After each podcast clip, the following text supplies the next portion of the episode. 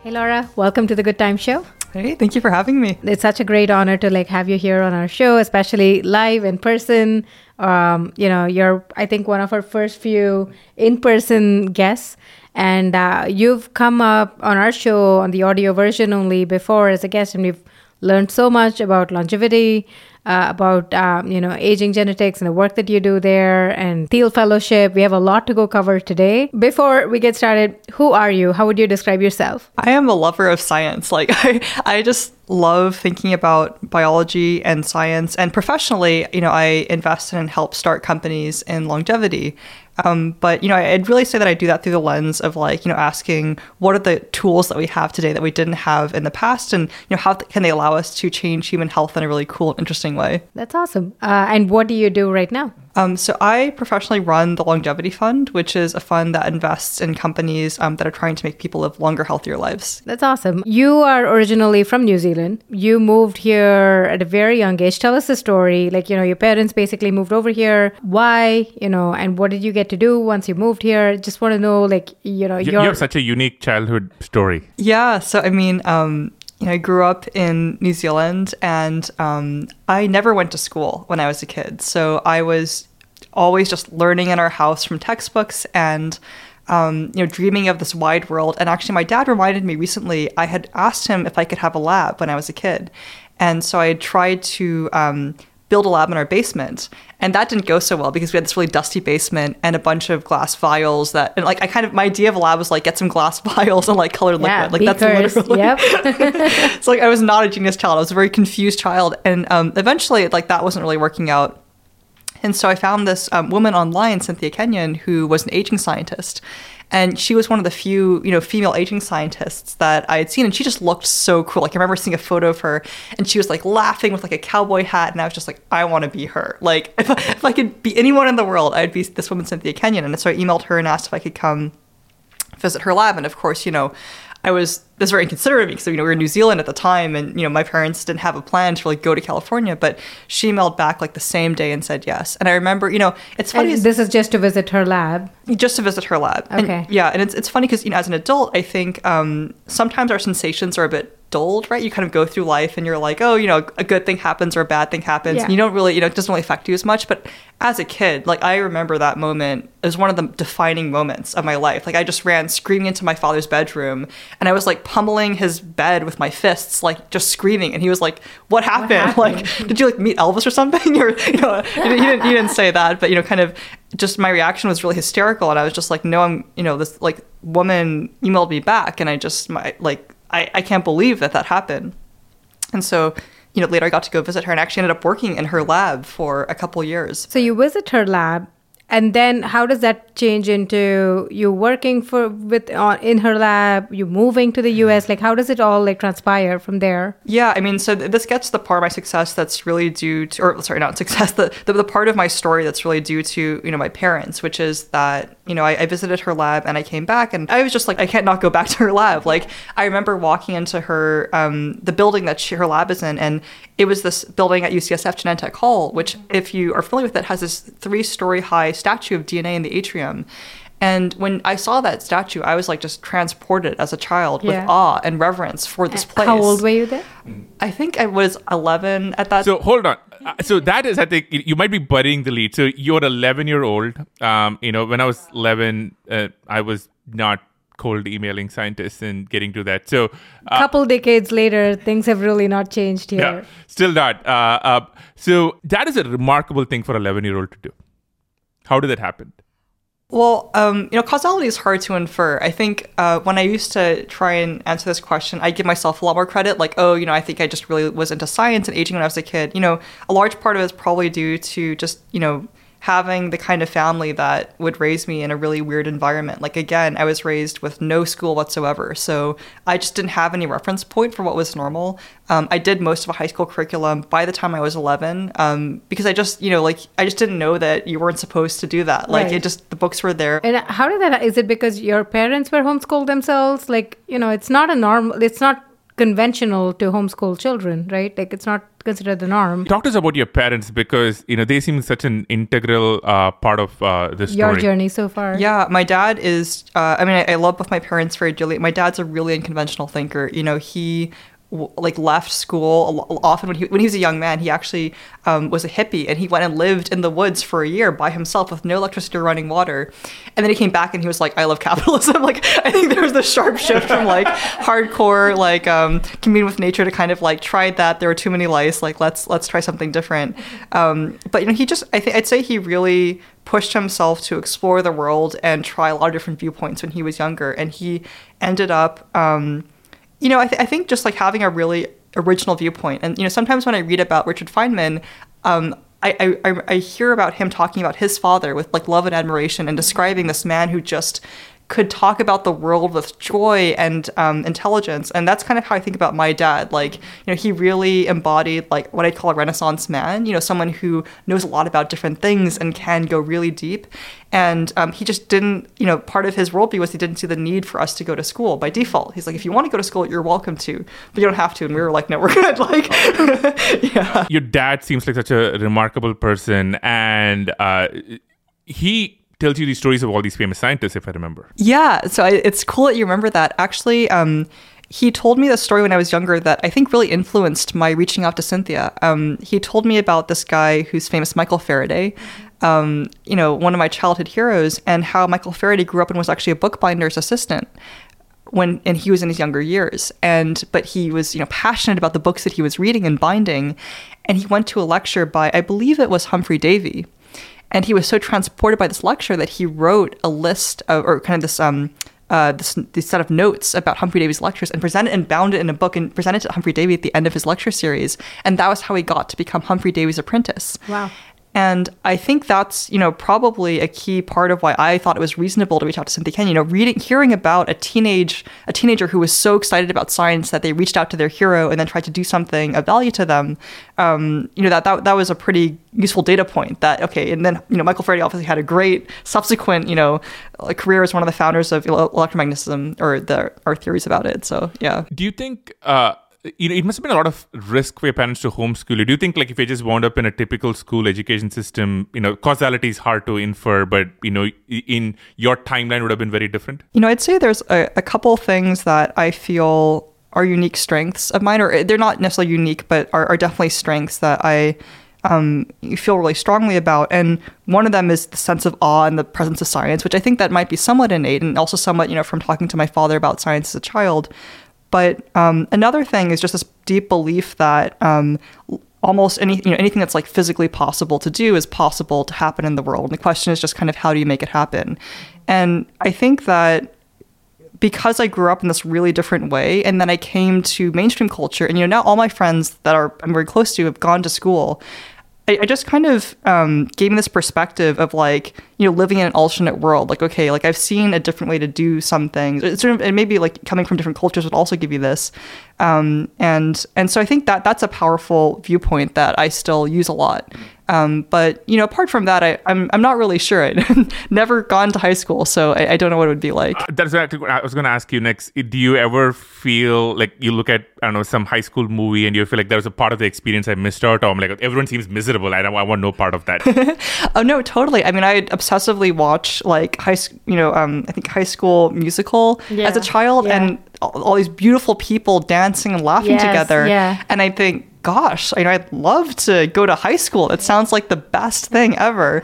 that is a very realistic depiction of high school life, I'm sure. I mean, that that, and then I know I'd, I'd watch Harry Potter, and I think, well, that sounds great too. Like all this camaraderie. So I mean, who who knows? You know, it might have been great. I mean, I think for us too, uh, you talked about coming from different cultures. It's very similar for us. You know, we didn't go to high school here in the US. And so every movie or TV show we watched was like, wow, what do they do now? Like, that's amazing that they, like, even things like, you know, the pantries and, you know, like the, the kids drinking Coca Cola. And we're like, what? Like, that's crazy. Like, you know, my, my mom would never allow me to do stuff like that. Um, I think especially you know the American high school thing where you had the jocks and the nerds and you Yeah. know people had so much time to do prom and have sports. I'm like, how do you have time to do sports? That's crazy. We all grew up, uh, you know, wearing uniforms to school. And uh, so when we watched all these movies and TV shows, people could choose what they wanted to wear, and we are like, that's that's crazy. Like, how do you do that? Like, how do you choose what to wear? And at that time when I was watching all this stuff, I used to be like, wow, that sounds so cool. But now in retrospect, I feel like uniforms are a really good thing uh, because it just lets you like not have to decide, I think, part of Oh, it. And uh, part of it, I feel like um, if you're coming from like a background which is like not economically well off, uniforms the greatest level setter for you. Like as a child, um, it just makes you uh, equivalent compared to like other kids, and you don't you don't really have to care about do my clothes look okay and all of that stuff. So I think it Yeah. works itself out uh, eventually. Like later on, like now after all these years, I'm like actually it was a really good thing that I didn't have to worry about like what I wore to school and all of that. Uh, the, the other, okay, so there are two parts of I think you know the first ten years of life which are interesting. Um, by, by the way, it's just remarkable they're doing this as a ten year old, eleven year old. The first is you being homeschooled and basically having the equivalent of a high school education. But I think the second part is you being interested in longevity. I think you say somewhere that you know the awe for science and the need to go have an impact on it. How did that come about? I can remember a, couple distinct things about longevity in particular. So one was um, at, when I was a child, I thought that you know, like we are talking earlier about Indra and how she has you know a lot of interesting questions and stories. And I thought that people lived until they were 10 years old and then they just died at 10 years old. That was my story. And I didn't know how old my parents were. So I was like, I'm, you know, I forget how old I was, maybe uh, six or seven. I'm like, I'm six or seven. My mom seems pretty young. So she must be like eight or, but then my dad would have to be nine. it's and funny you say that. Indra does that too. Like my birthday or the age always is the number of candles she has available at any given time. so she'll be like, "You must be six. and I'm like, "That's right. How did you know?" And we just go with it. Well, that's the interesting th- thing, though, right? It's like as a kid, that's the way it makes sense is that you have a strictly um, specific allotted amount of time, and that's how long you live, and then you die. And I remember someone telling me, it's like, no, like, you know, your parents are in their, um, was it, you know, 30s or 40s. And that that just kind of blew my mind like both that that there was that much time available and also the idea that no one could tell me when someone was going to die it's like it's like because as a kid it's like no that you, you should be able to predict like the number of years in advance. But to learn that actually we didn't know the rules that regulated lifespan at all that was very shocking. Um, and so that was one thing and then I think another thing is I read an article in the paper about cancer, and I remember telling I think somebody in my family like, "Oh, I want to work on cancer." And then I think maybe it was my dad said, "Oh, well, you know, aging's you know a bigger problem. You could just work on that." And so it's just like, yeah, sounds good. Like you know, like that that was it. That there wasn't any big. Um, but you know, I, I think now that I I see the system more, uh, that that's about the amount of thought that a lot of people do put into picking what disease they work on, especially starting out in their career. It's just sort of like whatever's the biggest thing that they can think of to do. So I think there are a couple of interesting things that you said here. One is um, your dad, and then you saying aging as a problem to work on, as maybe opposed to just accepting aging as you know the sky is blue or just as a sort of fact of life. And how did that come about? Because that's you know, a lot of people who might be watching this, they may not perceive aging to be a problem or something to go work on or as a disease. Yeah, so I want to differentiate very clearly between two different things. Um, there's the idea that death is good or bad and kind of whether death should be a part of life. And then there's um, the idea of aging, which is just that, like, chronologically, if you have an older, if you're older, you are more likely to have, you know, a number of diseases or um, kind of, um, you know, things that make you feel less healthy or less well. And I think that they're often conflated. And so people say, oh, I don't like the idea of anti-aging or longevity because then we wouldn't have death. And I think it's important to deconstruct this because, you know, honestly, at this point in my life, I'm like, I don't know if death is good or bad. You know, it's sort of like that's a question for spirituality that people have been arguing about for millennia. Um, and, you know, the older I get, I think the more humble I am about that part of the question. But I think the part that almost everyone can agree on is, you know, if you could be 70 but have the fitness of someone who's, you know, um, younger while retaining your wisdom and your intelligence and experience, I mean, that would just be great, right? You know, that like no one's going to argue with more health normally. Um, and so basically, the idea that you can, um, it, the the only reason that most people don't work on aging then in that context is that it it's not conventionally seen as something that you can affect. But that's really sociological. Like a lot of diseases started out like cancer in the 1920s was seen as like not as much of a problem as it is today. It took a lot of publicity and actually this thing called the Jimmy Fund that specifically publicized cancer with a small blonde child who was very cute. Like it was just kind of this, um, you know, publicity that that kind of made it a, a, sort of national problem. I think the same thing just hasn't really happened for aging yet, and it, it's hard because it's really conflated with a lot of different issues. Um, but you know, now now that's kind of how I think about it now. But at the time, it's just sort of like, oh, this is obviously what you'd work on. Like, why wouldn't you work on this? So maybe at a very basic level, when you say aging, what what does it actually mean? Uh, it's sort of like entropy in physics. Like on one level, I can give you an answer, and then on another level, it's an incredibly complex question.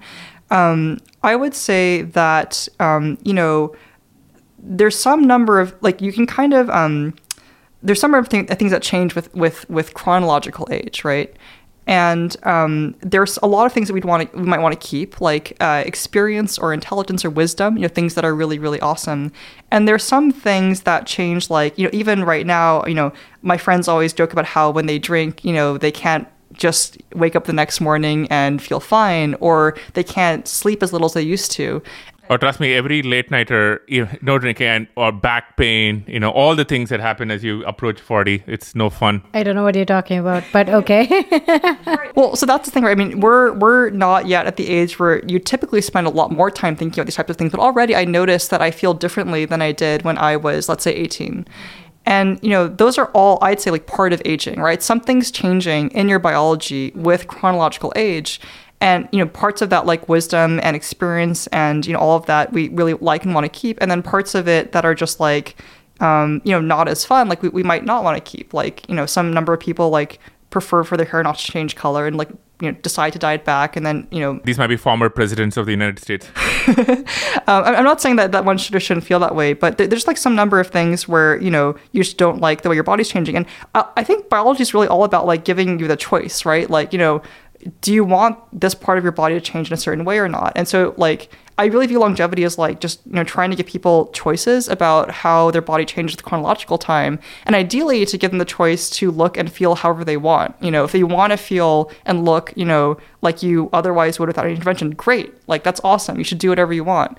Um, but if you want to retain the functionality that you had when you were younger, in terms of like you know being able to go all, all night with your friends, like great, let's give you that. Right. And that's kind of how I think about anti-aging. Like you know, it's about giving someone choice. You know, I think that's a really great explanation for just aging and what that work really involves. You picked this a- aging as such, um, and you know, Cynthia, when when she did her lab work, it seemed like such a like way ahead of its time, but why then? Like why was it like so important for cynthia to do it for you to like start pursuing it as such at that point? And what's like changed over the years? Like has there been things that you've like found uh, or like uh, come up with in the process? Yeah, so I, would say, and I'm going to give you, I, I guess, a, a pretty um, direct just picture of aging, and that's because you know I, I could embellish it. I could kind of say like, oh, you know, like things are amazing or things are not amazing, but I just kind of like it's a space that attracts a lot of hyperbole, and so I want to try and give a really specific view. Yeah. So a- aging's really in a special time right now.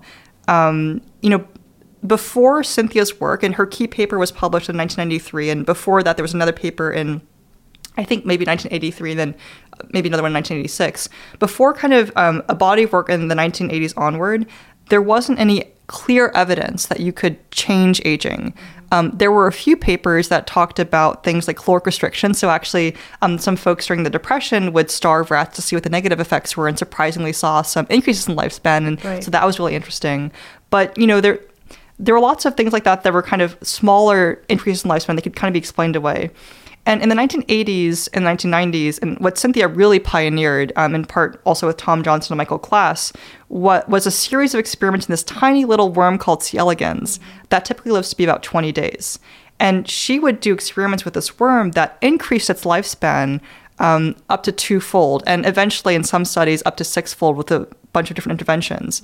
And the important thing about that was it's it was so a such a striking increase in lifespan and B, it was just like changing a gene. You know, we like it was sort of like saying yes, you know, we change genes to fix a lot of things or to explore different properties, and lifespan's just another property that we yeah. can manipulate genetically. Um, That's awesome. And so that that was a really important point. And so now we're in the phase of longevity where we're kind of um, exploring the consequences of that. And but I, I think it's important to note that like you know we won't necessarily get like you know many many decades of extra lifespan in our kind of you know current time window it, it's more like that you'll get any change in the rate of aging at all in a human in our in our lifespan with the drug would be a really huge um, like like that that'd be a huge thing. On your site, I think you list out some of The- the more the promising. FAQ? Yeah, there's a great FAQ, and we linked to it in the notes. And you list out some of the more promising areas of research and development. You talk about calorific restriction. You talk about insulin. You talk about parabiosis. Autophagy. yeah. Uh, yeah, could you maybe walk us through what are some of the promising areas of research that people are working on right now? Or you wish people where maybe more people are working on because I think that's another topic too. Yeah, um, you know, I, I- wish I was better at kind of giving a really simple model of this. Um, and often I feel like a little bit constrained in interviews because there's so much cool biology, but I think a lot of it isn't under the umbrella of longevity. It's kind of coming from different areas. Um, but I can kind of talk about two different things. So number one is what I described, which is um, all these you know studies that looked at changing single genes and um, corresponding increases in lifespan, and those are really cool. Not because they'll necessarily like give us decades of extra life, but because they're um, you know maybe some of those uh, interventions are candidates for the things that would um, be most likely to translate across these the species barrier at all. Um, and so there are things like the insulin IGF-1 pathway, manipulating that. Um, there are things like you know manipulating the mTOR pathway. So I mean, these are just names of genetic pathways that people have changed that increase lifespan. And the cool thing is, you know, we have a lot of drugs that also change those pathways. And so there's this kind of like secret thesis in the aging community that actually there's already a drug out there taken by humans that you know might be affecting their lifespan. Um, and you know we know this is this is probably true to a very very small extent. Just no one's proved it statistically significantly. But, but in what way? By like, you know, for curing things like Alzheimer's or cancer, but the side effect is that it eventually like it also increases your lifespan. Like in what way would you it you seem to think that there is like a side effect of like solving a major disease where aging is like a benefit as such. Yeah, so I, I'd say like you know at at one extreme, it's sort of like if any drug had an effect across more than one disease, you know, you might count that as more of an aging like drug than than otherwise. And I think what people really look at when they talk about doing um, studies on aging is this idea of multimorbidity that you can have one drug push back the like just you know average age of death from a variety of different causes in an elderly population. That's very cool. Um, and that hasn't happened yet, to be clear. And we don't know that that is actually happening or will happen. But just you know, a lot of the drugs that you know millions of people take do affect these pathways that have pretty striking effects on lifespan in you know model organisms. And so it's not like unrealistic to think that maybe they'd have some small impact on human longevity. But again, like nothing that kind of like is you know extremely It's crazy or out anything. there right now. Yeah. Yeah. I want to touch on some of the more philosophical underpinnings of some of this. Uh, I think there is maybe a set of people who hear this for the first time and they go, "Well, aging is just the natural order of things. You know, you know, you grow up, you grow old, and you die." And this just seems unnatural. And for me, the piece uh, which really unlocked this was Bostrom's uh, Fable of the Dragon Tyrant, uh, which is amazing. I'm kind of curious about what you say to people who just say, this is just life and you know the way things are supposed to be Yeah, I mean, um, you know, this is something that I've really changed my mind on over time. I think when I was a child, I would just kind of feel very adversarial. Like, what do you mean? Like, death is obviously bad. Like, why wouldn't we be against death? And now that I'm older, I'm kind of like, I have no idea about death. You know, like that's a spiritual question. That's not that's not my realm of expertise. Not something I understand. You know, I, I think I think there's this question of like, are you going to let status quo bias prevent like people you love, like your grandparents, from getting you know therapies that will help them feel less pain? There's no world in which I would accept you know um, this idea that things shouldn't change as a reason to not help someone that I deeply care about not feel pain. You know, and that's what we're really talking about. You know, that person may choose to live the same number of years that they otherwise would live. That's completely their prerogative. But the, I mean, the, the real question is like agency over your your own, you know, pain and suffering, and to and you know to to kind of just accept the societal kind of um, default that a certain kind of you know pathology and pain is normal and natural is, I think, just deeply. Um, it's it's just deeply on a humanitarian level like not good. Um, and you, know, it's also the case that this is changing, right? So, like the FDA, for example, has recently talked about sarcopenia, aka like muscle aging, as a disease. And so, what you're seeing is kind of like we're just defining like the aging of each different tissue as a disease one by one. And so, eventually, you know, we might just see all those you know come into one, and then we just call it like you know the spade that it is. Like aging is something that we want to be able to reverse. But I think people, you know, people really conflate um, death and aging and, and, kind of those two things in the same mix. And I think they're really different. And that's really important. And it's all about just having agency over how you feel. I think we are at the age where a lot of my relatives are in their 70s and their 80s. And, you know, I can sort of, you know, sadly see, you know, the, the decline of their physical capabilities and sometimes, you know, uh, mental facilities. Um, and you can see that. And I, mean, I don't think you're gonna, ever going to get an argument for anybody about, hey, you know, these folks need better standard of life and maybe they live 20 years, 30 years more, that seems like an obvious good thing. Where it gets maybe more interesting in a sci-fi, maybe philosophical way is, for example, you mentioned experiment where let's say we, you know, you're wildly successful and, you know, our kids can live six times the lifespan. They can live for 400 years, 500 years, you know, amazing. I am curious about what do you think the second order effects of that are as a society where you have people, you know, living for 400 years, 500 years, what that means to life. I think it's kind of a deeper philosophical question about does death give you meaning to life and what does it mean where you're near immortal? Yeah, I mean, so I think there's a couple things there. One is um, we'll probably always have death, and you know, in fact, probably at some point, people will choose to die. Death will always be around; it's not going anywhere.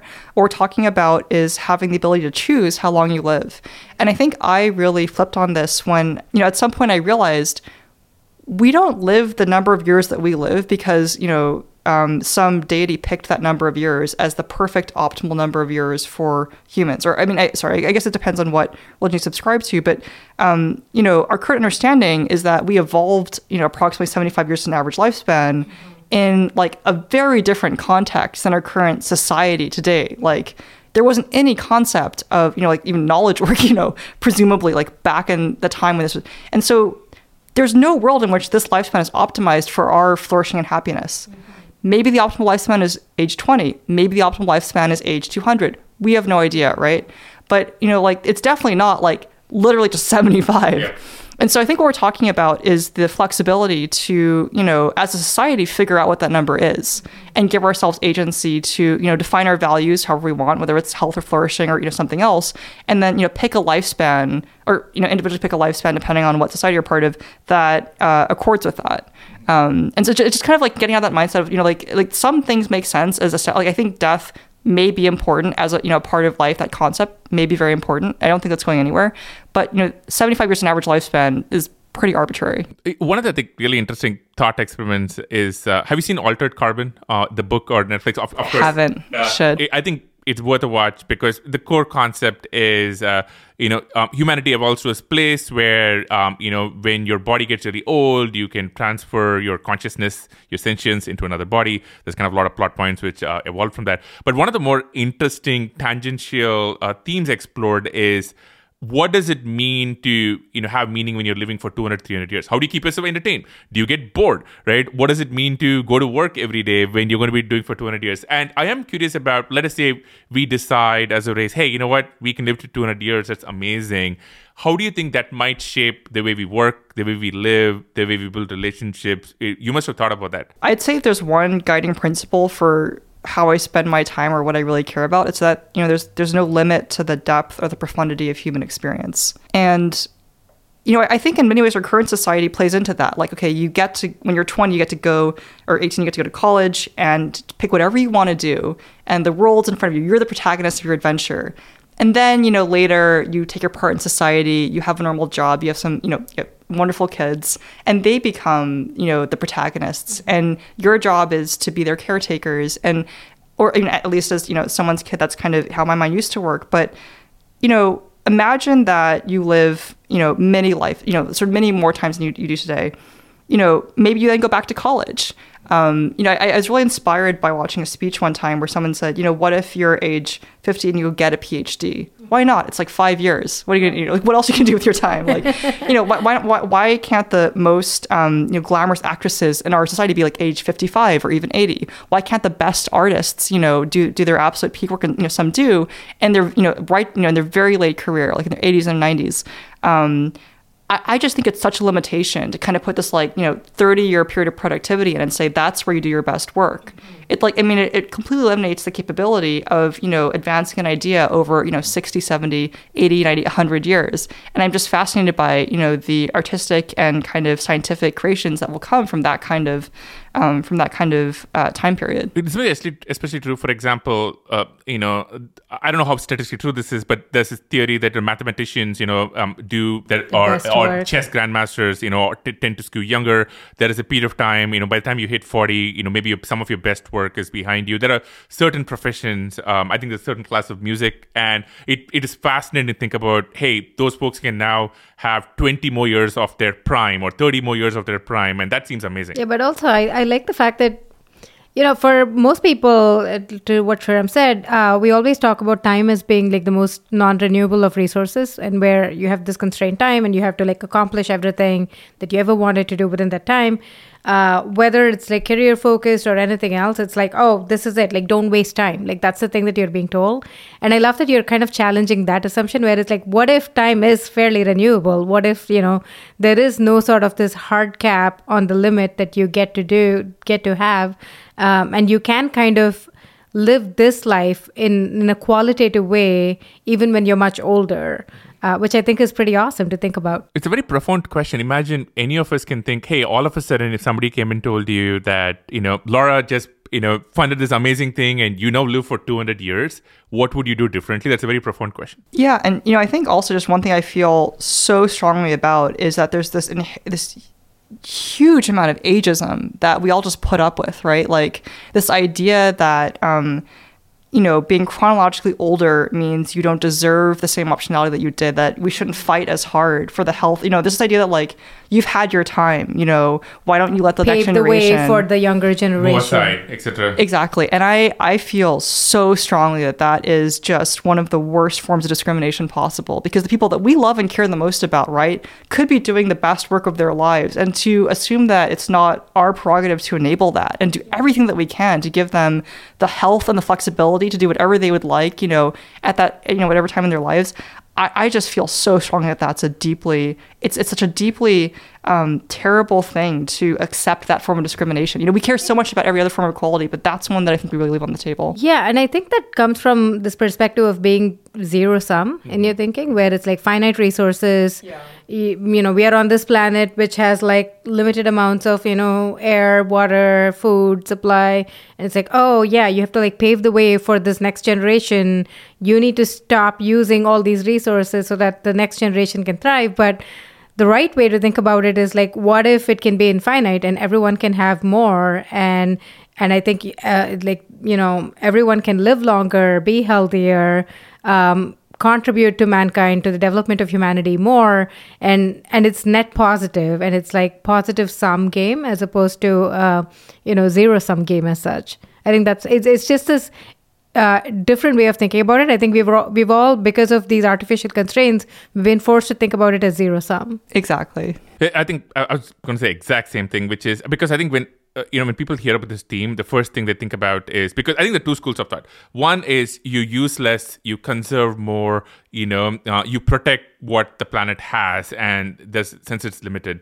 And the other school of thought, um, I think we kind of maybe you know uh, subscribe more to that is you know technology innovation you know all that will help you build out of this maybe it takes you to the stars maybe it takes you to a different planet but you know you're not limited to uh, the x amount of gallons of fossil fuel that you have today and then once you run out of it that you know you're you know sol Yeah, I think somebody asked on Twitter, right? Like, what does it mean for? It was it your thread, Sriram? I think uh, you'd asked about what is it uh, when you say what does techno optimism mean to you, and I re- I, re- I remember one of the answers that really struck me, which is like th- there are some really hard challenges, but there is this belief that technology will solve them.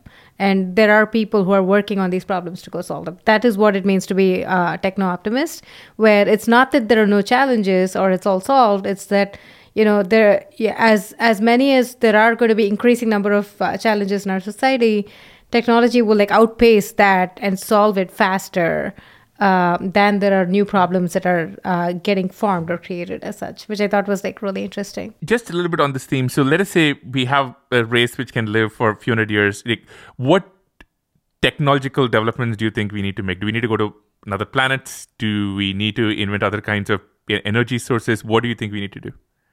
Super easy question. I I, that's far beyond my pay grade, but I think the most obvious thing, even as just like a non um, economist, would, would be like social technology. Like, I mean, our, our current societies are not built to accommodate that kind of lifespan. And I think that's, you know, if I think about things I'm most worried about, it's how does society change in negative ways from this kind of thing, right? I mean, I, I, there's a lot. I mean, like you know, you have an Oppenheimer book on your shelf, right? That's a canonical example of somebody who thought they were saving the world by creating technology, and then, you know, we're not like you know, where's the verdict on that, right? There was obviously a lot of harm that came as well. Um, and I think it's it's something that's like like pretty pretty hard to say. But I, I think one thing that makes me optimistic is you know it, it, I think it seems pretty clear that the longer timeline you have to the future that you think you'll live, I think generally the more you're likely to engage in pro-social behavior, or you know, like like imagine the one extreme, right? If you were only to live one extra day, there's everyone always jokes, oh, I do all these hedonistic things, or I you know do all these things that are more selfish or that are less kind of. Um, I'll finally tell people what I think of about them on Twitter. exactly right, but you know, if you knew you're going to see those people on Twitter for 500 years, you know, maybe you'd be, want to be a lot more pro-social. I, I don't think that's going to make people nicer on Twitter, Laura. I'm sorry. Yeah, I think people will still be the same on Twitter, sadly. Yeah, yeah, I know. I, that, that, that, that, that's a that's a fair statement. But yeah, I mean, I, it's a great question, one that um, you know probably philosophers will will talk will you know be arguing about for, for millennia. The other interesting uh, theme is I was looking through. Uh, there's a bunch of like great essays on Edge.org. I think from Bostrom and others about uh, transhumanism and longevity. And I think one of the interesting things is about memory. Um, you know, how do you think? You know, so let us say we live for multiple decades more. What do you think memories will look like? Can the human brain kind of scale to handle all the new experiences that wind up happening to you? How do you think that might change or not change? I don't know if i can talk about stuff like i think it just sounds like crazy to talk. About I mean, like i like when you start thinking about what consciousness is and like what death actually is and what it means to transition from like consciousness to non-conscious like um yeah, I feel like I would just sound literally crazy trying to say what I. I'm curious what your take is on the singularity, right? Because there's one school, you know, there's one school of thought that you know one way the human race winds up living for a long period of time, and uh, is you basically, you know, oversimplifying here, but you basically beam up your consciousness into this big AI, you know, running in the sky or some notion of that, right? Uh, what do you take in the singularity? I, I don't know. I mean, I, I I deal with the realm of like atoms, right? Or like, sorry, when I atoms like like just biology and like. I, I think I, I try to stick pretty hard to priors of like, okay, you know, what are our human instincts telling us? Like, our human instinct is generally that like living longer is good. Like, we kind of try to protect ourselves. We try to protect people we love from things like death or injury. And so, like, those are knowns. I think stuff like how can we transfer consciousness to different substrates is like a total totally different to me. topic. Yeah, Um, yeah, yeah. yeah. no, that makes total sense. I also think um, it just poses much deeper questions on what does it mean, like what is a meaning of life and mystery of the universe, and it just gets like really complex after that. Um, but you know, I want to switch topics to something that I've been thinking about ever since the first time we met, which is you seem to have this innate ability to believe in something when most other people don't. And why is that? How did that like how do you build that skill set both for like oneself and as you think about like you know for us our kids like all of that this is something that we deeply think about.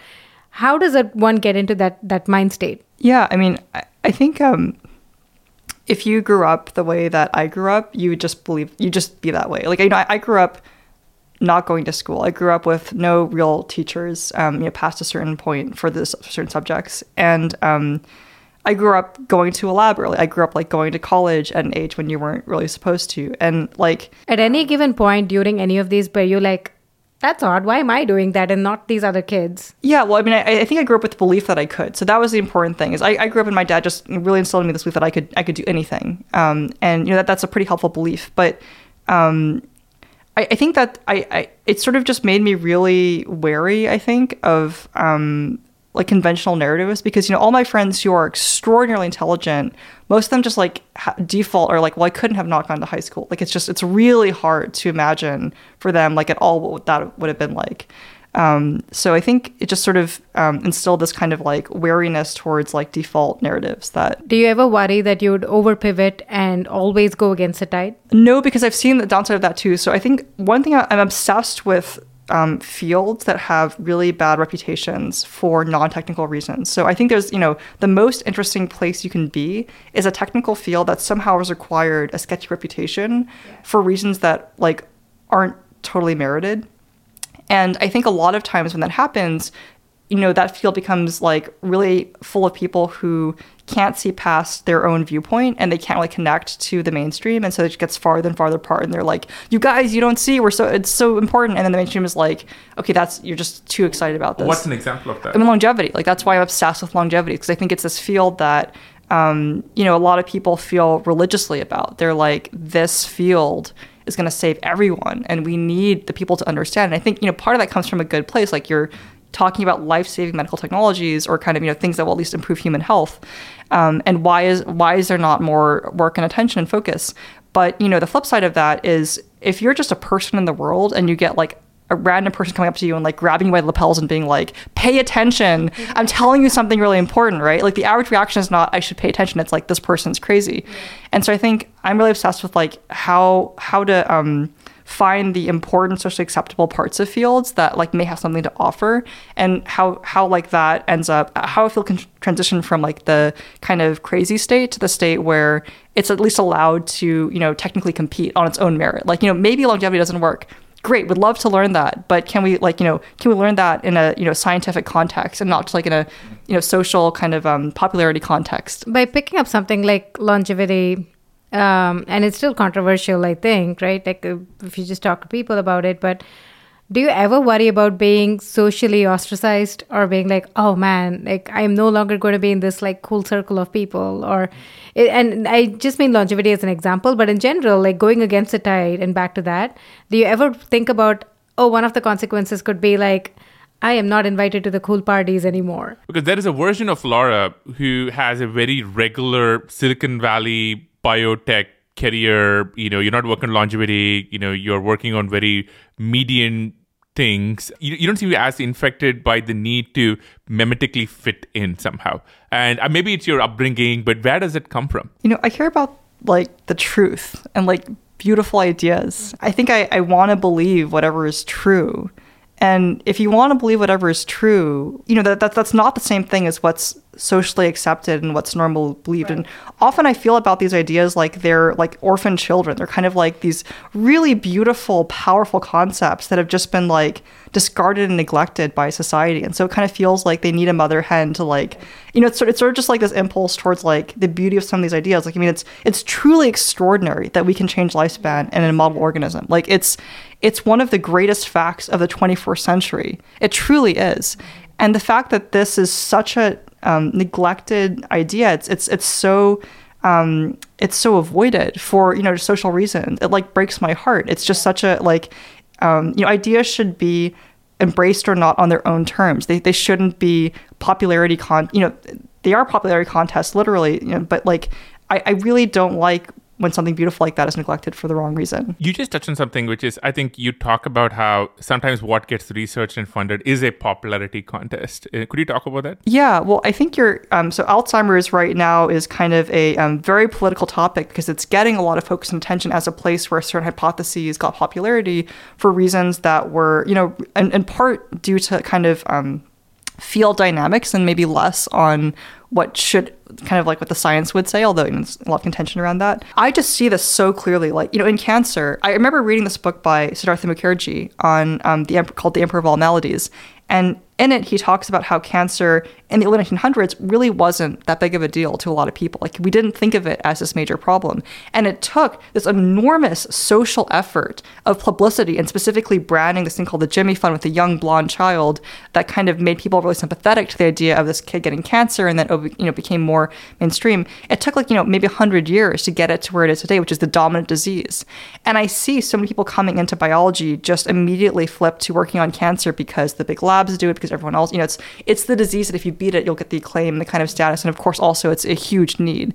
But it's it's just like it, it's really a social thing, and just you know, aging, um, like you know, diseases are social constructs in a sense, and um, and aging just hasn't had that same you know boost yet and it's it's kind of this very complex thing. To, it's even more complex than cancer for many reasons, right? In part, we've talked about it's often conflated with death, and so you have all this backlash because of that. And so I mean that I, I just kind of feel like we're in like a hundred year political process to like you know shift the narrative around what diseases are and what diseases you know are you know, count or don't count. And you're obviously trying to make this happen, but you know, if you could wave a magic wand, like how would you make people realize that aging is a problem on par with cancer or on par with some of the darkest forces battling humanity how would you make them take it seriously i mean i, I think like make a medicine that you know increases healthy healthy number like healthy years health span and you know make it available to either pets or you know people. You know, there's some companies working on these medicines for dogs, and I think that'll be very interesting if that goes forward. Right? Imagine having a drug you could just give your dog to make them live longer and, and healthier. Right? Of course, you you know you do that if you could, or, or maybe you know different people, maybe different situations, but. Um, that's kind of where we come down. And, you know, because everyone in the field sort of like, well, we've been talking about this for a long time and, you know, no one really cares. So we just have to kind of show that it's actually possible. And then, you know, one parallel I was thinking about, uh, you know, when I was researching this interview is basically the evolution of IVF and, you know, um, you know, back, it's, it's a fairly new phenomenon. It's only happened in 1970. And, you know, before that, thousands of years, if you didn't have a child and that was that. And, you know, very short period of time, you saw, you know, technological advances in, you know, freezing embryos and so on and so forth. Um, and now, you know, it's, it's, it's pretty much considered the norm now, uh, right? Like it's like it's totally accepted um, in many different cultures. IVF is no longer like ooh that that new unique thing. Yeah, I remember when we were growing up. I think the phrase would be "test tube baby." Test tube baby. Uh, yeah, was, it was, was, the thing. It seemed like a really novel thing then, and uh, now I just feel like it's very normal to talk about it and uh, uh, it's just more uh, mm-hmm. culturally accepted. Yeah, I think the other ph- phenomenon which we're not there, but hopefully in our lifetime, maybe there's artificial wombs. I think are kind of I- interesting. But I do think that sometimes there's kind of like a breakthrough, and then it very very quickly, you know, people like, oh, that thing which we thought of as a hard constraint like you know if my parents couldn't have kids that was the end of that uh, you know but now it's no longer like you know it's you know the science can help you with that i think ivf is a great example because it's already changing my life right and i think a big question is how these technologies change our expectations for our own lives like when i think about my career I feel so much more freedom and flexibility. You know, I can have a child at some point, but it doesn't need to be right now. And I can, you know, not make it this um, such a strong trade off between the health of my child and you know my work and how I want to structure my career. I think of longevity very similarly. Like you know, if you're age 50, even if these technologies aren't available, if you have the idea that maybe they would be, you know, maybe you will go get that PhD, like maybe you will go back to school, maybe you will go, you know, pursue a career in Hollywood. Like there are many great actors who got their start very late in life, right? that's such a powerful enabling idea. Even even the thought of it, I think, is really um, uh, is really good. Yeah, that's awesome. Um, switching topics completely, and this is only because I'm curious, and you both are now uh, in the world of investing. What is the hardest part about running a fund? Tweeting. um is it you know i think um, raising money like when i talk to people you know one of the things that often comes up is like oh i didn't realize like that was a process by itself um, investing how do you invest and this is something that i've been really curious about because Sriram's now a vc uh, going from being an operator. So this is something i talk to him a lot about on like how do you figure out like how how do you know whether you're good at what you do? I, I think the thing that's been most surprising for me is um, ju- like or and the hardest is is changing my model of what a great entrepreneur looks like. Because I think when I first came to Silicon Valley, I basically had watched the social network and like my model of a great entrepreneur was someone who was really really technical, laser focused, who spoke in a certain way very quickly, you know, like there are all these things that were just tropes, but I kind of had this model of like, you know, very very intelligent and I didn't understand, you know, people skills as also being important, or kind of all these other things that if you work, you know, practically in business, you know are actually some of the greatest CEOs that are around today. So now, after this time, who in your mind, or what is the definition of a good entrepreneur? What attributes do you look for? Well, I, I now just see it as a basket of skills that you can have. So you can be you can have high technical intelligence, you can have high sort of empathetic social skills, you can have kind of a variety of different things. And you know, the question is just like what how much of each do you have, mm-hmm. and like what section what subsets of that basket you know do you have? And different entrepreneurs will build different companies. But I, I think probably the hardest thing for me was just learning the difficult way how I couldn't predict, you know, who would do really well based on like a really simple model. and just kind of a, like kind of like your brain's like a neural network evolving, you know, like a much more complex set of heuristics for okay, it's not that kind of company, it's this kind of company, and so they'll need this support, and they'll like they might work out in kind of this way. And since you've been involved in this space for a while, is it that when somebody comes and pitches a company to you, do you look at it and go, I knew that this problem needed to be solved, and I'm really grateful that you're finally solving it. Like, how much of it is like you kind of know the problem space, and there is this right founder team that's now being able to do it, versus you get exposed to a totally new problem space that you didn't really know within this realm, and uh, like how much of it is surprise versus like predictable problem meets great team? I would say. Um, I'm much less about the problem. So, and there are a few key problems longevity that I deeply care about and I want us to solve. Right. And almost no one's working on those. Everyone's working on kind of the easy, like the. Why is that?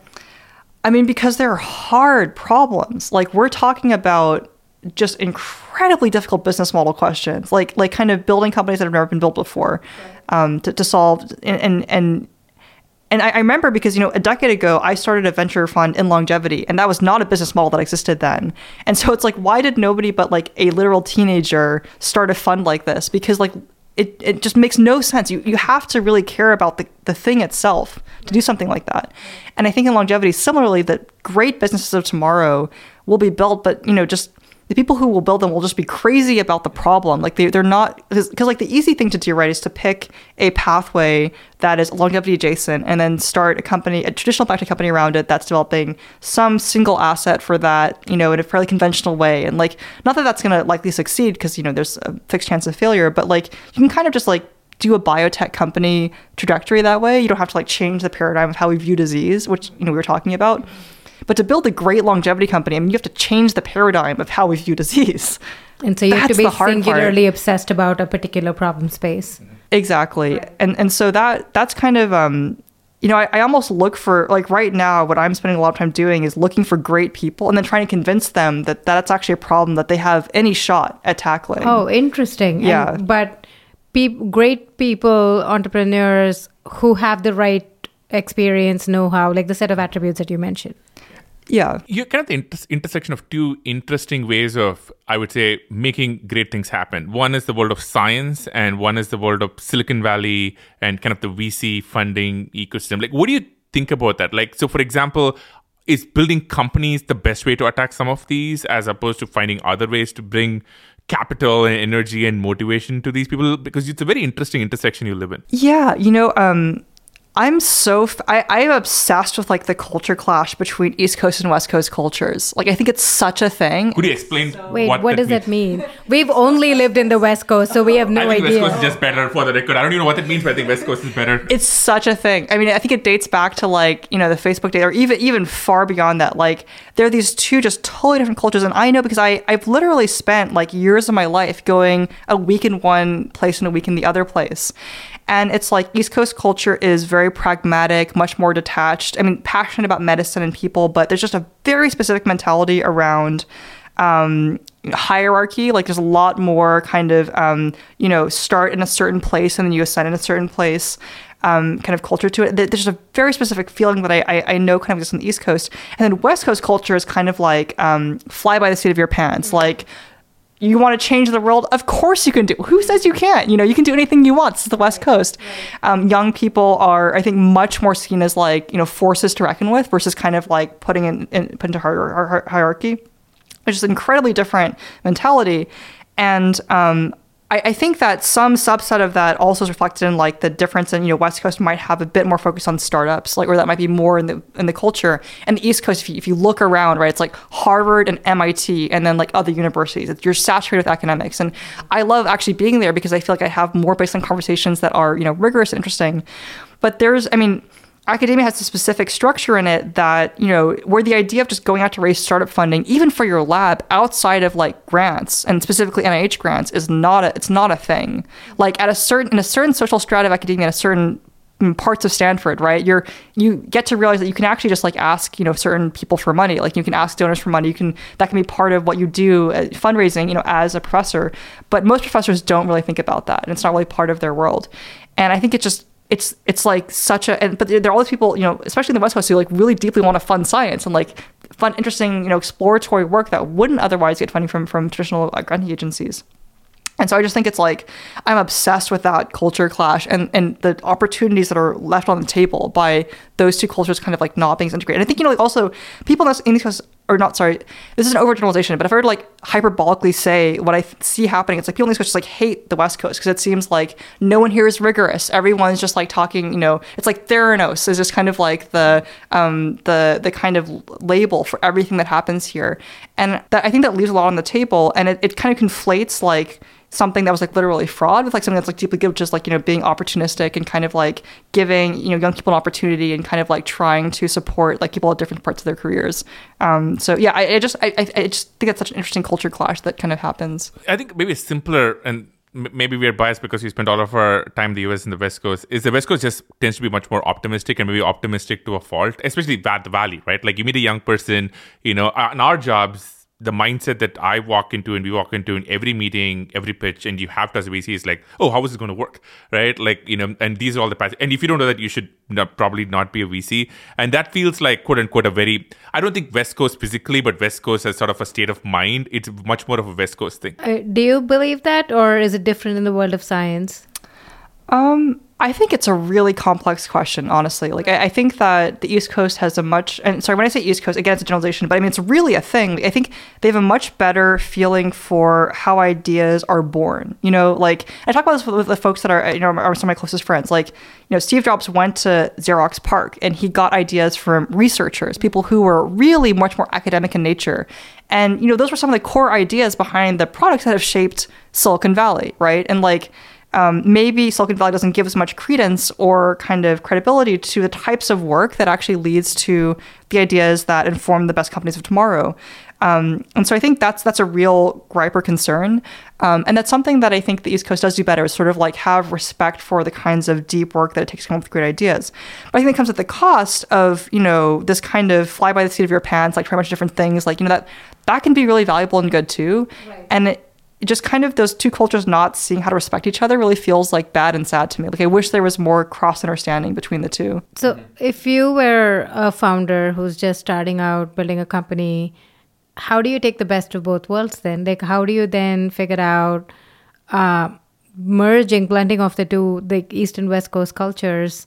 Because clearly both sides there are like big value adds in how they think about things uh, so, how do I start a company in the longevity space if I'm a founder getting started and I want the best of both these worlds? Yes, I, am obsessed with this question. Actually, I think about it like constantly, and I think um, maybe if we rephrase the prompt, it's like, how do you not give up a deep respect for and love for science? You know, like, you, how how do you not give up that? Um, kind of thinking. There's, there's, I mean, there's a very specific kind of thinking, right? You do when you're in science. It's like creativity. You know, it's dealing with deep subconscious sort of you know actions that are really hard to make explicit and like the kinds of things you know like mathematicians go on walks to work right they like walk through the woods as like a method of working. And if you're in a startup, you're like, why is my boss, you know, like walking through the woods? You know, like you just can't do certain things in typical startup culture that are associated with deep creative work in academia. But you know, on, on, on the counterpart, I think that you know there's kind of in academia this set hierarchy in the social structure of it that startups break, and they kind of startups kind of give you a feeling that anything is possible. You know, and I think it's it's something about that is deeply good. Um, you know, to, to have it, and, but but also to combine it with understanding that certain things are physically impossible, and one should have deep respect for that.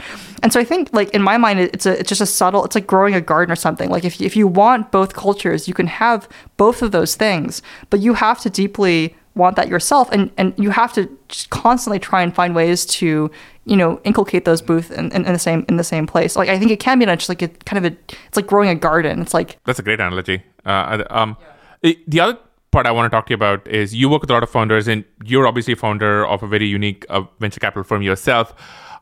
Talk to me about how founders regulate emotion. You have ups and downs uh, you know struggles to go through. Um, you went through a lot of you know hard times when you're out fundraising for the first time and i know this is a topic you think a lot about emotional regulation for a founder.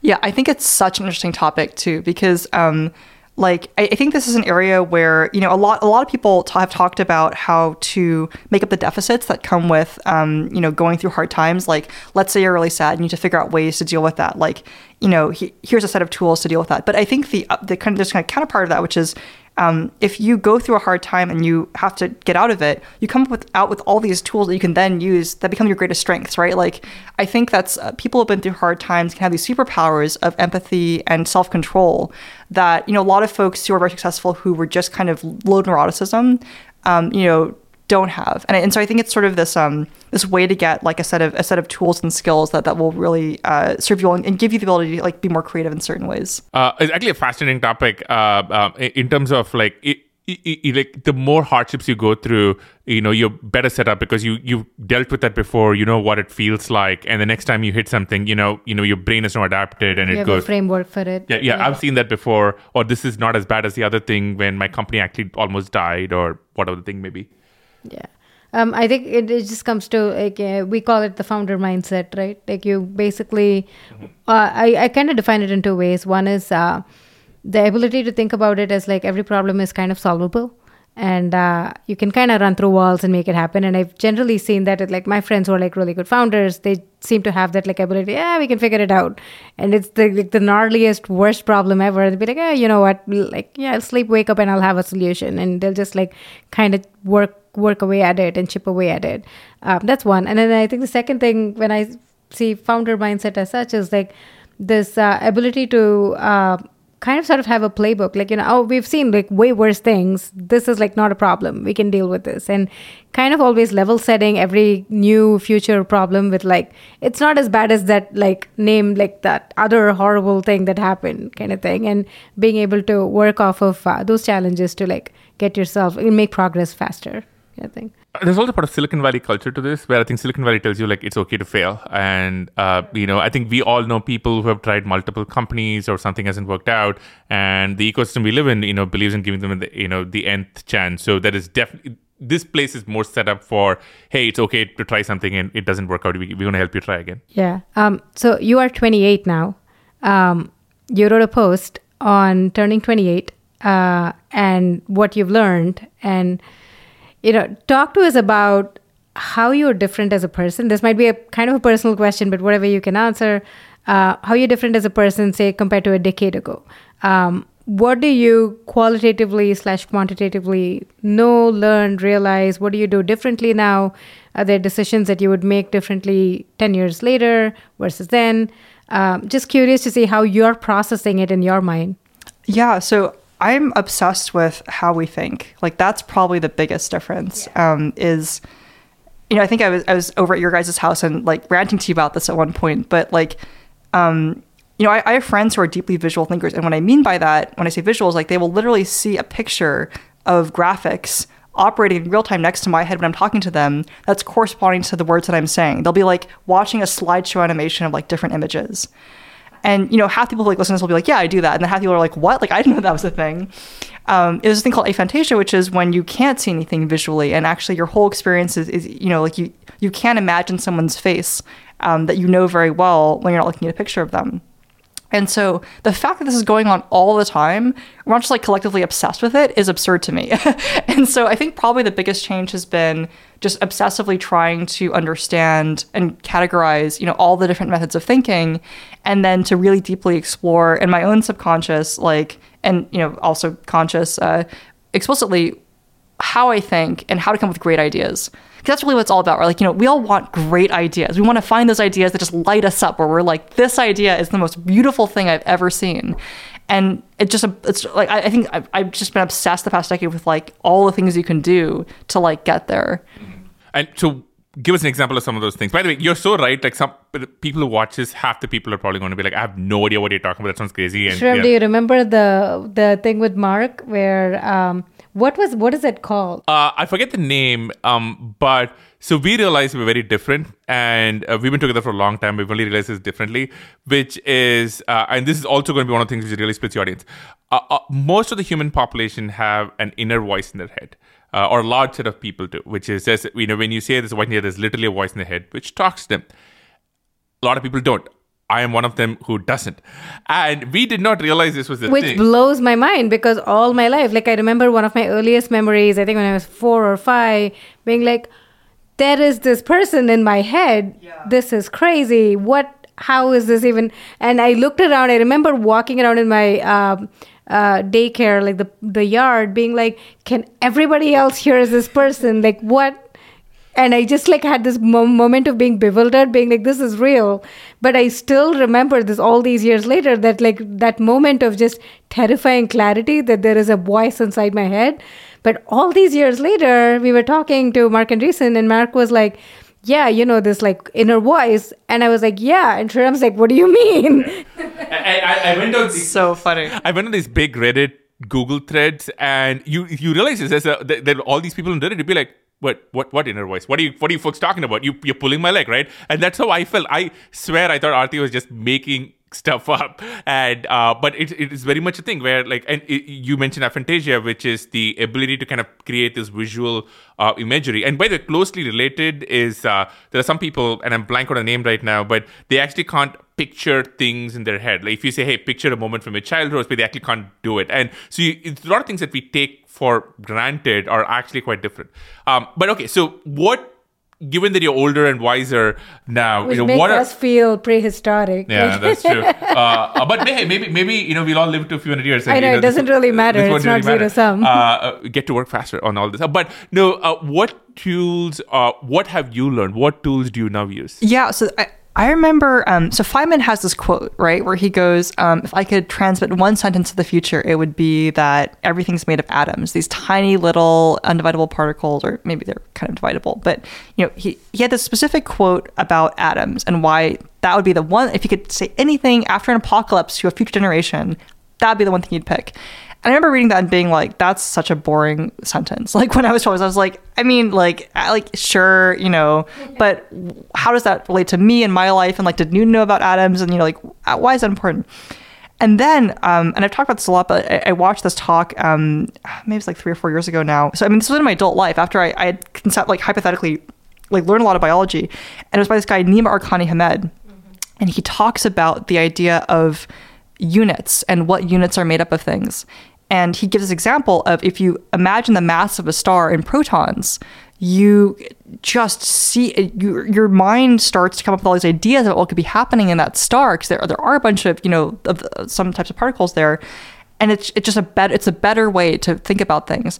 And I remember having like almost like an altered state experience after like I literally I remember I was in Beanbag Cafe on Divisadero Street. It was like 8 p.m. or something at night, and I like just like blundered out of the cafe and I was just like everything has changed. Like the world is different now. And I was like looking at every object, like looking at like a manhole cover and be like that's a meter.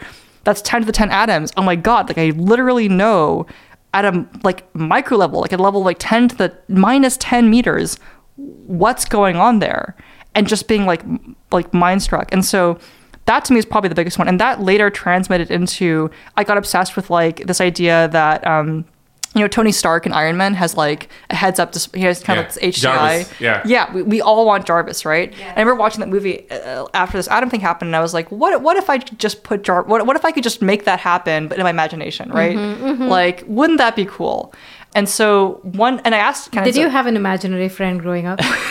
no, I'm serious. This is a I, I don't serious- think so. Not that I recall. So I mean, this is this is not like some inborn skill that I already had. But I just kind of had that thought, and then I, I I forget how much later it was. But at some point, I remember just like listening to this music, and I was dancing around my room, and I was just like I was suddenly was in a cell, and it was just like that, and it's like I could see, and I was like, oh my god, like I can just imagine there's a mitochondria in front of me, and I can like it's like there.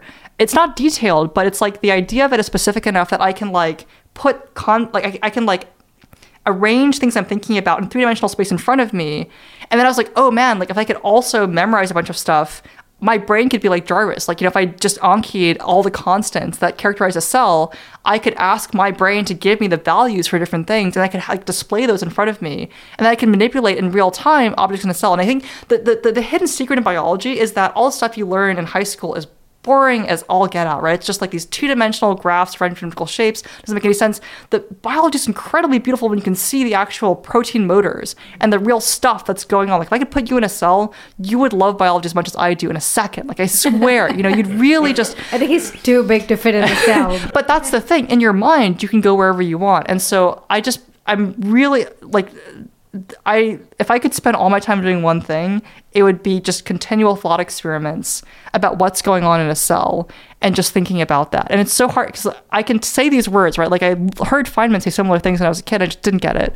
But you know, there's a certain set of things that you just and you just suddenly it's like that's the most beautiful thing you could do. And has this helped you unlock ideas or new ways of Oh, looking at things? completely. Like, um, I mean, I very specific things. Like, I there are certain facts about biology where you know I used to have this concept that like the proton gradient mitochondria worked a certain way, but like just looking at it, I was like, no, it can't be. Like, it, there can't be the, those protons can't be there. They just leak out. So obviously it has to be the same here and here, and the inside has to be less, and just just basic stuff like that. But also on some deep conceptual level, like.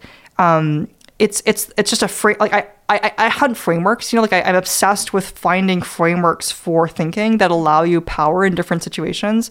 And it's a framework you can apply to any biological question. Like you can immediately understand kind of where you are what the magnitudes are whether something's possible um, for many questions if you just kind of like ask kind of you know if you try and look at things in a certain way um, it, it, it, I don't want to make it sound like a superpower. Like a lot of people in biology don't think this way, and you know they, they have different creative tools. But I think I'm just obsessed with like you know what are what are frameworks that give you power to really find the best ideas quickly and to get to the heart of the situation. And this is one that I found like just super generative in biology. this is kind of strikes me similar to when mathematicians think about visualizing things in n dimensions and you know there are a lot of like mental tools they use for that let me ask you feynman's question so if you had to send a sentence in the future what would you send Well, now I think it's probably Feynman sentence. like, um, I think that's, and, and maybe I'd add like just something that I think is really beautiful, which is that you know we're surrounded by nanotechnology. Like, I mean, I've, I've ranted to, about this to you before, but you know, when you walk into a forest, like it looks like boring, and I mean, it's beautiful, and you know, obviously it's nature, but you know, it looks like these big hunks of stuff. I mean, you're looking at like trillions of tiny nanofactories that have like more complexity than a city mm-hmm. in each of them that are all together working to make this huge growth in front of you possible, right?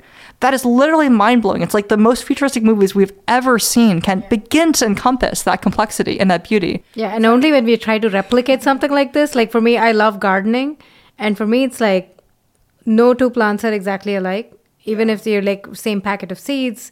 And I look at it and go, man, even like me trying to replicate it, it like the the it's it's it looks like such a bad cheap replica that you know you really you give more credit to the creator. You know, you look at it and go, wow, this takes a lot of work. Like you know, whichever lab this all came up in, this is like amazing. Non trivial, yeah. um, so when you walk into a forest what do you see I I mean I I literally I when I see a tree I literally my mind zooms in and I see suddenly a cell and the cell expands and I see proteins walking around and I I, I just feel I see like this nanofactory like y- have you ever seen like Big Hero Six you know Yeah, the yeah, movie with the kid and the and the robot? And you know that scene where he's um he's got all these nanobots around him and he's like telling them what to do? I kind of have that sense of scale and power and complexity when I look at a a, a tree because I, I I know it just you know there, there's just this insane like thing happening. And if you know the biology you can see it. But like you kind of have to know the biology to see it. It's it's really beautiful. By the way if and someone wasn't convinced how passionate you are about biology that little bit you know will tell them like how much you love this space. Um I want to change topics from biology to math because you have some really interesting ways of building intuition about numbers in biology. And also, maybe let's have a simpler question What makes certain numbers beautiful? Or talk to us about mathematical aesthetics. Well, I, I'd be excited to. For context, I am like a math neophyte. Like, you know, if you are an actual mathematician, like listening to this, like it's sort of just like like absurdly like like my knowledge of mathematics in a, a deep sense is like you know absurdly absurdly um, small and tiny. I'm very humble and uh, very aware of that. Um, but like, you know, I. It just I mean, there's there's so many things about math that I never understood when I learned it in high school, right? Like, um, people would always talk about or like, like, like, like one intuition I used to have was that, you know, um, real numbers were better. I was like, okay, if you give me an integer or like, you know, real number, real numbers are just better because they're more real. It's like, you know, the world's continuous, you know, or I'm, I guess we don't know actually. It's an interesting I think point. that was just like a really bad branding to call something real numbers. yeah, I mean, it sounds good, but also in my mind, it's sort of like, you know, integers are kind of like a subset, you know, uh, there's like a you know, smaller set than the real, the real numbers. this is the dot zero of the real numbers, right? Exactly. So Right. real numbers are just better. And then um, I remember talking to this very, very uh, just wonderful person who I know who you know has spoken to me about mathematics you know sometimes, and he was kind of he pointed out that mathematicians are actually deeply suspicious of the real number line because what the hell is going on there, right? Like if I give you a real number line, can you actually find a real number on it? No, there's literally no way in the real world to find like a real number on a real number line because like you you know if it's if it's infinitely precise, we don't ha- there's there's no tool in the world that will ever have that allow you to put your finger on or like you know put a specific you know point on a point that corresponds to a real number that you want to target in a very weird way they kind of like don't exist or they're impossible to access in the real world It's like tree falling in a forest kind of thing. Yeah and, and, like the idea of them is great and but and you point out that like integers are great. We start out with integers like integers are so much better they're so much easier to understand. Your discrete space is, is so it's like you know you can count and that's it. You know you, you know the nut like the you know the number that, that's great. I, I love your blog where you talked about turning 28 and you're like i love this number. And uh, and you talked about uh, I, I love triangle numbers too. I think they're just cute. You know i just have fun like sketching them out uh, but then you were like um, it's a sum of primes the first few primes non-primes and integers it's a, it's such a great number Well, so that, that's the other thing, which is, which is uh, kind of going back to your question and bring that up. It's like, um, another thing that I didn't to understand was like, why are people so obsessed with primes? And, you know, obviously if you're a mathematician, you're like, that's it's the simplest question ever. But when I was a kid, I was just like, maybe it's like trading cards. Like they're just kind of, you know, like a cool thing to know. And, you know, like, but why would I care?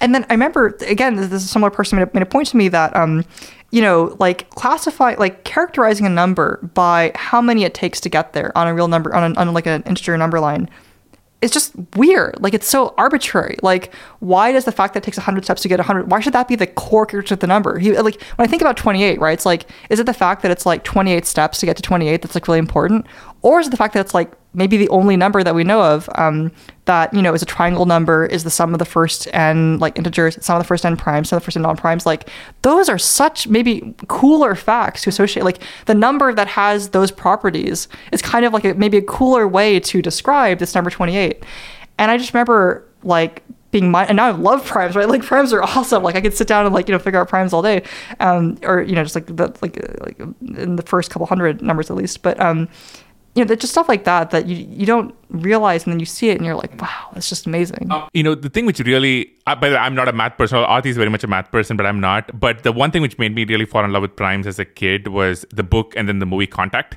Um, wait i thought you were going to say rendezvous with rama but okay well, Rendezvous with Rama, I think, has for the number three no, doing some things in threes, right? And it's kind of a redundancy thing.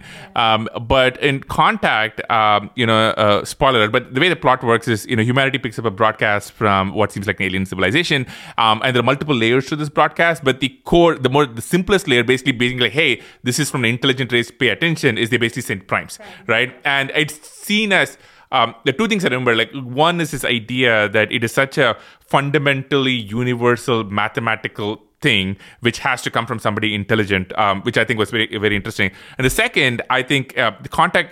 Uh, introducing the word numinous, which is this feeling of awe that you feel uh, when you look at concepts like this. So I think which you've been describing for um, this one, but that's my little history with primes.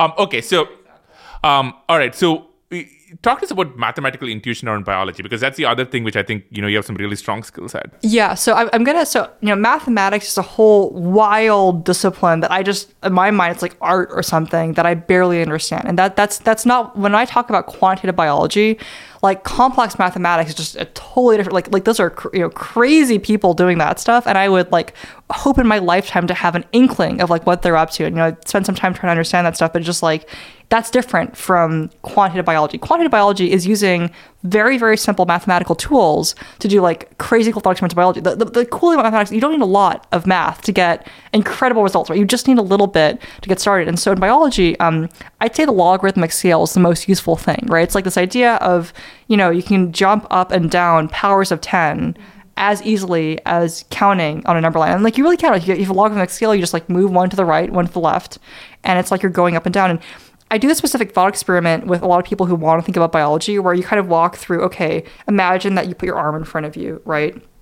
And, you know, maybe if you had a longer arm, it'd be like, you know, a half meter or something, or that scale. And then you can kind of close your eyes and leave your arm there. And then you can imagine um, uh, sort of putting a hand next to your arm. And then you can imagine, like, if I zoomed into my hand, so as big as my arm used to be, okay, just like kind of seeing that, and then you put your thumb next to your hand, you do it again, and you put your fingernail next to your thumb, you do it again, and if you do this ten times, you get down to an atom. Mm-hmm. Oh, Wow. interesting. Yeah, and so i- i- if you have even just like basic pictures of what different cellular concepts look like, you can do this mental exercise where you're zooming into a picture. Have you ever seen the, the video Powers of Ten?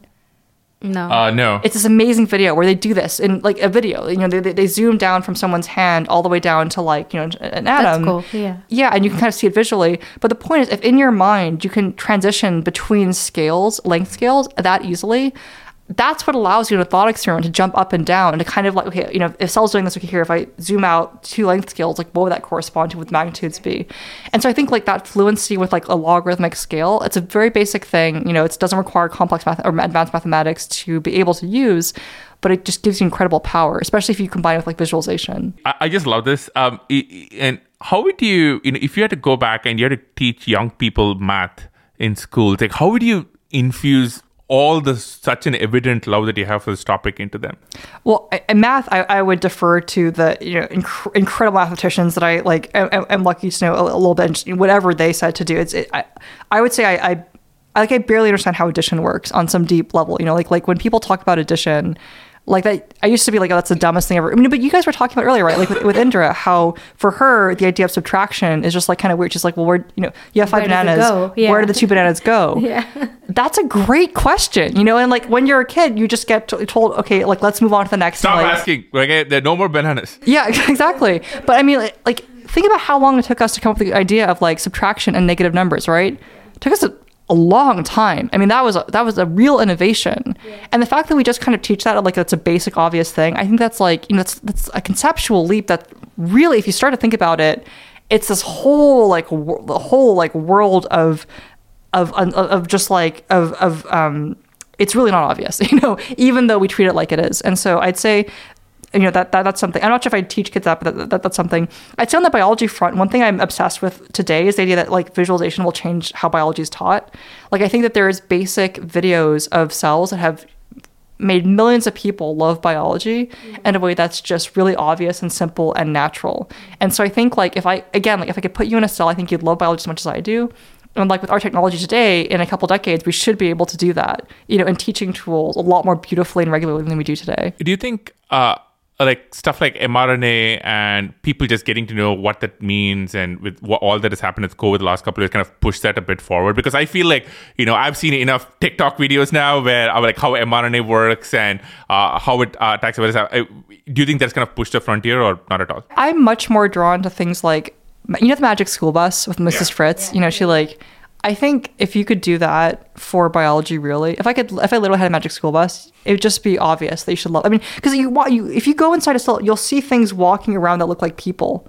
Like one of the most compelling things you can see as animation is like this idea of a, is, is a picture of a protein that's walking around and it looks like a person or a protein that looks like a literal pump that you would build. Like it, these are proteins that like you know are spinning. Like they're using like you know principles of like physics mm-hmm. and mechanics to do these tasks. And you're like, that's a machine. Like that's a nanobot. Like when you have that moment, I think that's when you really get into biology. And so just like having Magic School Bus would be. Uh, you should. I don't know if you've seen this late '80s movie called uh, Innerspace. Uh, uh, if not, so No. Um, so uh, the concept, and you know, this really kind of helped me understand the human body when I was a kid. But the basic concept is uh, they miniaturize a real submarine, um, and they basically send it into the human body, and there's this team which has to kind of go up the bloodstream and you know perform some surgery of uh, some kind, right? But actually, it, it- I remember I was maybe like six or seven years old, but it really teaches you like what happens in a vein, what happens in an artery, and it's definitely a very different level of scale than what you're talking about. But the visceral and it's kind of a Hollywood plot line, and that people who die, and you know some somebody gets eaten by I think a white blood cell or something, and uh, so uh, What? it- it's quite dark. And I was five, so I was very traumatized about white blood cells for a while. Uh, my parents made some very questionable content choices for me, but uh, but there was definitely a level of visualization, make it very visceral and um, real. Um, uh, we should watch it. I don't know where you were going with that, but I just feel like you scarred a bunch of people. White blood cells eating a human being, I think, was what I remember from that. Yeah. And Also, spoiler alert! I now I cannot watch that movie without knowing what happens. Like, who gets eaten by the white blood cell? I'll try and make you watch it. It's so obvious that longevity is kind of your life's work, but in alternate time, if you were not doing this, or if you suddenly had two extra time, what would you what would you work on? like I said about ideas and beauty, I I just want to experience like the most beauty in my life that I can possibly experience. You know, like isn't that all kind of like you know what on some level like the the most depth and to share that with others, and I know that even in mathematics I could spend you know multiple lifetimes and not even begin to see like the most beautiful sights that there are to see there. Um, and so I think you know I would just spend all my time trying to do stuff like that and, and then build interesting stuff with my friends. But like, um, yeah, I just I'm just obsessed with like beauty and ideas and like you know being able to see like you know just really really incredible things. It, it's so simple and yet so profound. It's just it, it it's just beautiful because I think I kind of expected you to be like, well, I want to like there are other problems to go solve. I want to go solve them. I want to help humanity, but I think all that will come when you find when you look for beauty in the things that you're doing on a day-to-day basis, which I think is really deep and profound and yet so simple. Yeah, I mean, trying to find video. I don't think there's like a, probably a better note for us to yeah, Laura, this was this was an absolute blast. You know, we've had you home a couple times before, and um, you know you've been on the show too. But doing this here in person and just getting to talk to you about everything from just math and numbers to walking into cells, visualizing it. It's just, it's such a blast. And, you know, we've had such a great time here. Uh, so thanks so much for coming on the show. Oh, thanks. Guys. And, and I love your books, by the way. Like Princeton Companion of Mathematics is such a great one Th- that was Sriram's really. gift to me. I'm not a math person. So Aarthi has some really crazy math skills. Uh, so uh, no, I don't. Yeah, like, I'm gonna like, I'm gonna just broadcast the internet. So she can weirdly remember numbers of things. So like she'll remember like every license plate number of a car. You know, uh, you know, there's ever like a foreign intelligence agency trying to track us, they're gonna have a hard time with her. So he has some like crazy arithmetic skills. No, no, no. Uh, uh, uh, so what, what's your favorite number, by the way? Well, right now it's 28. I mean, obviously, Oh, wait. but uh, I, I I love it. Well, first of all, belated happy birthday, and uh, no, I mean your enthusiasm, your energy, and you know it's just mind blowing. And I'm pretty sure anybody watching this is going to visualize themselves in the cell and really get into biology. So, Awesome. on that note, thank you so much. This was amazing. yeah. thank you. Thank you guys for having me. Uh, thanks so much.